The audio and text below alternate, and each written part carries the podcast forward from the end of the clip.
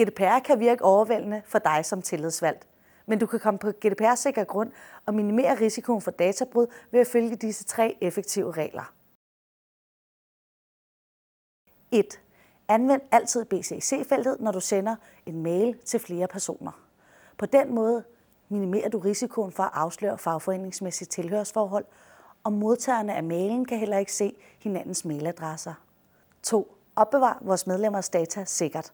Vores medlemmers oplysninger er fortrolige oplysninger, og de bør derfor ikke ligge frit frem, hverken på din computer eller på dit skrivebord. Du skal derfor være særlig omhyggelig med dit password, og altid låse din PC, når det er, du forlader din computer. Hvis du har fysiske dokumenter, så læg dem i et aflåst skab eller en aflåst skuffe. Det vigtigste er, at det kun er dig som tillidsvalgt, der er i besiddelse af de her dokumenter, og derfor at du opbevarer dataene sikkert.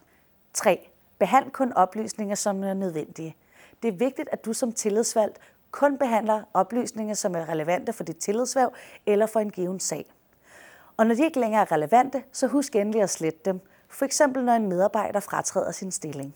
Derudover så er det også vigtigt, at når du sender en henvendelse ind til din kontaktperson, at du ikke nødvendigvis opgiver, hvad navnet er på vedkommende, men at du blot skriver en kollega. Overholder du disse tre effektive regler, så er du på godt GDPR-sikker grund.